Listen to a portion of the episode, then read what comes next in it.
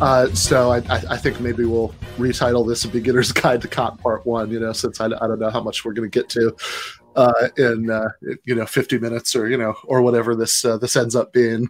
It's pro it's pro prolegomena to beginner's guide to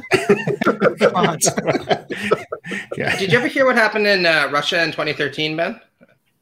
Oh, I think I, I think I do remember this, but yes, please. Oh, please. I think. I think okay, I so uh, there are two Russian guys who are at a bar apparently, and they got into a fight about Kant's ethics, uh, and it got a little bit heated, and one of them shot the other. Right? so this is just how competitive the Kant marketplace is, right? Yeah, you yeah, got to yeah. get in there and stake out your claim pretty quickly. Yeah. I, I, assume the guy who shot the other guy was not the Kantian, because that, that surely violates the categorical imperative. yeah, uh, there were a lot of lame jokes made about that afterwards, right? It's like, well, you know he might have won the argument, but you know, I don't really think he got the spirit of what Kant was talking about. Yeah, yeah, yeah. It's like the uh, the thing about the the story about um, uh, you know, Wittgenstein and Popper, the was mm-hmm. the poker, the poker right? yeah. Wittgenstein is waving around the fireplace, poker, ranting him, you know, and he's asking, you know, what they, you know, to, uh, uh, to demanding that Popper tell him a philosophical problem that can't be reduced to a confusion about language, and he says uh, whether it's ethically right to threaten to give lectures with fireplace pokers. yeah, that's fine. Yeah so uh, so yeah let's uh, so so let's get into this. I think um, you know since we're not going to worry too much about how we cover you know it will be yes the uh, the prolegomena to a future uh, beginner's guide to kant uh, so uh, so I, I, think i think maybe one way to uh, to set this up you know for for people who you know looking for a little bit of a wider you know perspective um, is to uh, to think about what was going on at the uh, you know at the time and in the you know couple you know centuries leading up to uh, to Kant that you know that he was he was reacting to and uh, and interacting with. So certainly one way, and you know I'm sure you could nitpick this, but like a sort of standard uh, you know introductory kind of textbook kind of way of setting this up is to uh, is to say that there are these two big uh, philosophical trends. Uh, you know rationalism and empiricism you know in the uh, in the time uh, you know leading up to, uh, to, to Kant and that he's sort of putting these together or you know reacting to these in an interesting way. Mm-hmm. So uh, somebody want to just uh, maybe maybe Ryan you know want to just just just start us up by by talking about what those two what those two things are.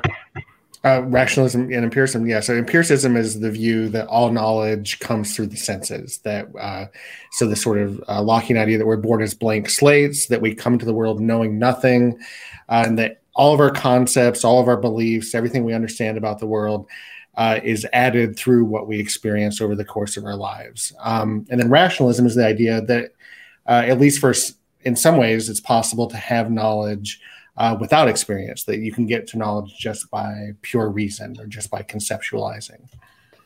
Yeah. So, like, if if people, you know, like I don't know, you know, if they know just a little bit about philosophy, maybe they took an intro class or something, they'll they'll, they'll like probably remember, uh, you know, Descartes, uh, who uh, who who's like a uh, very clear example of, of a rationalist who says that there are certain things that you could know uh, not based on you know any input you know from uh, from, from the world around you, uh, but just based on what uh, you know he'll sometimes call like pure light reason or things like that, right? You know, so mm-hmm. that you could know, like he could know that his own you know his own mind exists, you know, just, mm-hmm. just for this this faculty of reason that's different from uh, the uh, that's different from this uh, faculties of you know that's different from the ordinary sensory faculties and it's and crucially, uh, that's not just about uh, sort of logic chopping like the definitions of words or something. Right, right. Yeah, it's not. Ju- yeah, it's not just that kind of thing. But yeah, especially for Descartes,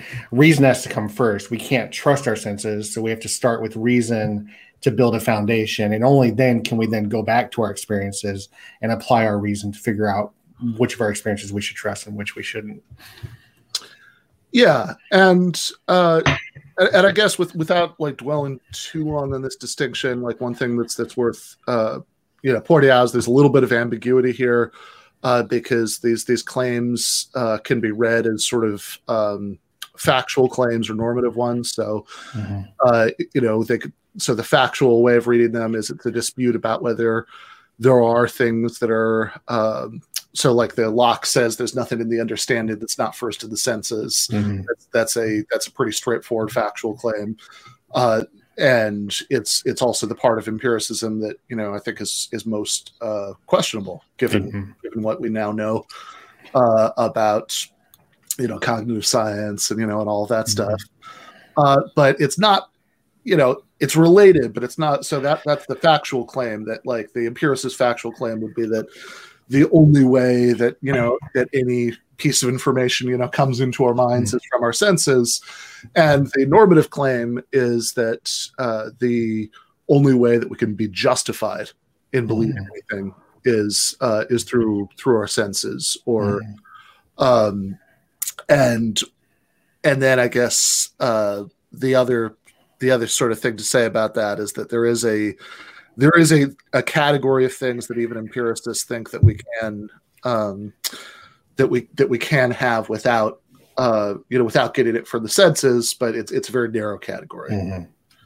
So, um, which which is uh, analytic uh, analytic truths, which are which are things that are are true just um, you know just by sort of logic and definitions. Mhm. So, say, I do, I do always like Hume's description of analytical truth. It's basically not really very interesting, not very useful, uh, and purely of interest to the speculative. Mhm.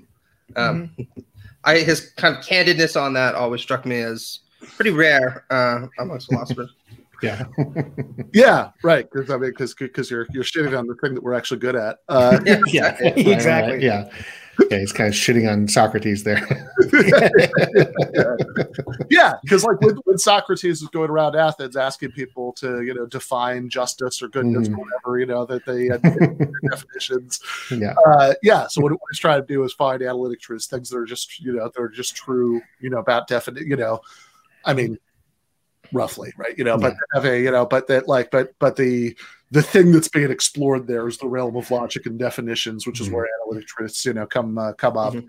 uh, and but uh, and I and I know like sometimes it's confusing when people first hear this. Like, okay, I thought the empiricists said we can't know anything except for through the senses. Now you're saying there's some things that we can, but the distinction is just that you that whether you can know like like Descartes thought that you could know the, that God existed Yeah. through pure reason. Yeah. Pretty Uh, big one. yeah, yeah, exactly. Uh, and that's a very different kind of claim than that you can know through pure reason that all bachelors are unmarried. Mhm.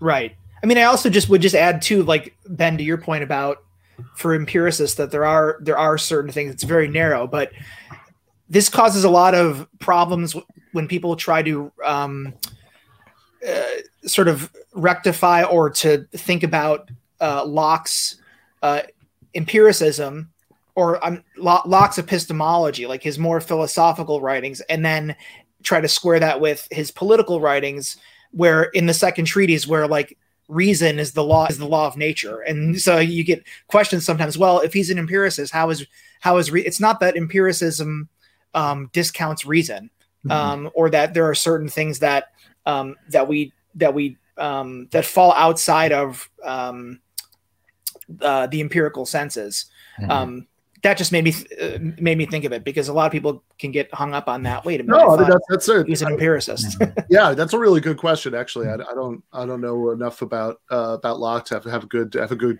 handle on the possible answers to that. But uh, but I, and then like I think that sort of generalizes even like that uh, for for empiricists who are who are um, who are making moral claims. Right, you know, mm-hmm. like like like what, what what kind of claims do they take themselves to be making here? Right, like that. It doesn't seem like uh, you know, like if like a Lockean claim about property rights or something like that, that, that certainly doesn't seem to be an analytic truth, but it's also not obvious how you're supposed to derive it from like sensory interaction with, you know, with with external stimulus. Yeah, I guess maybe if you're some kind of intuitionist, like you can apprehend moral truths and of, of some sort. But yeah, otherwise it's hard to know how you do that as an empiricist. This has been a free public preview of a patron exclusive episode of Give Them an Argument. To get the rest of this episode and every other patron exclusive episode, go to patreon.com slash Ben Burgis.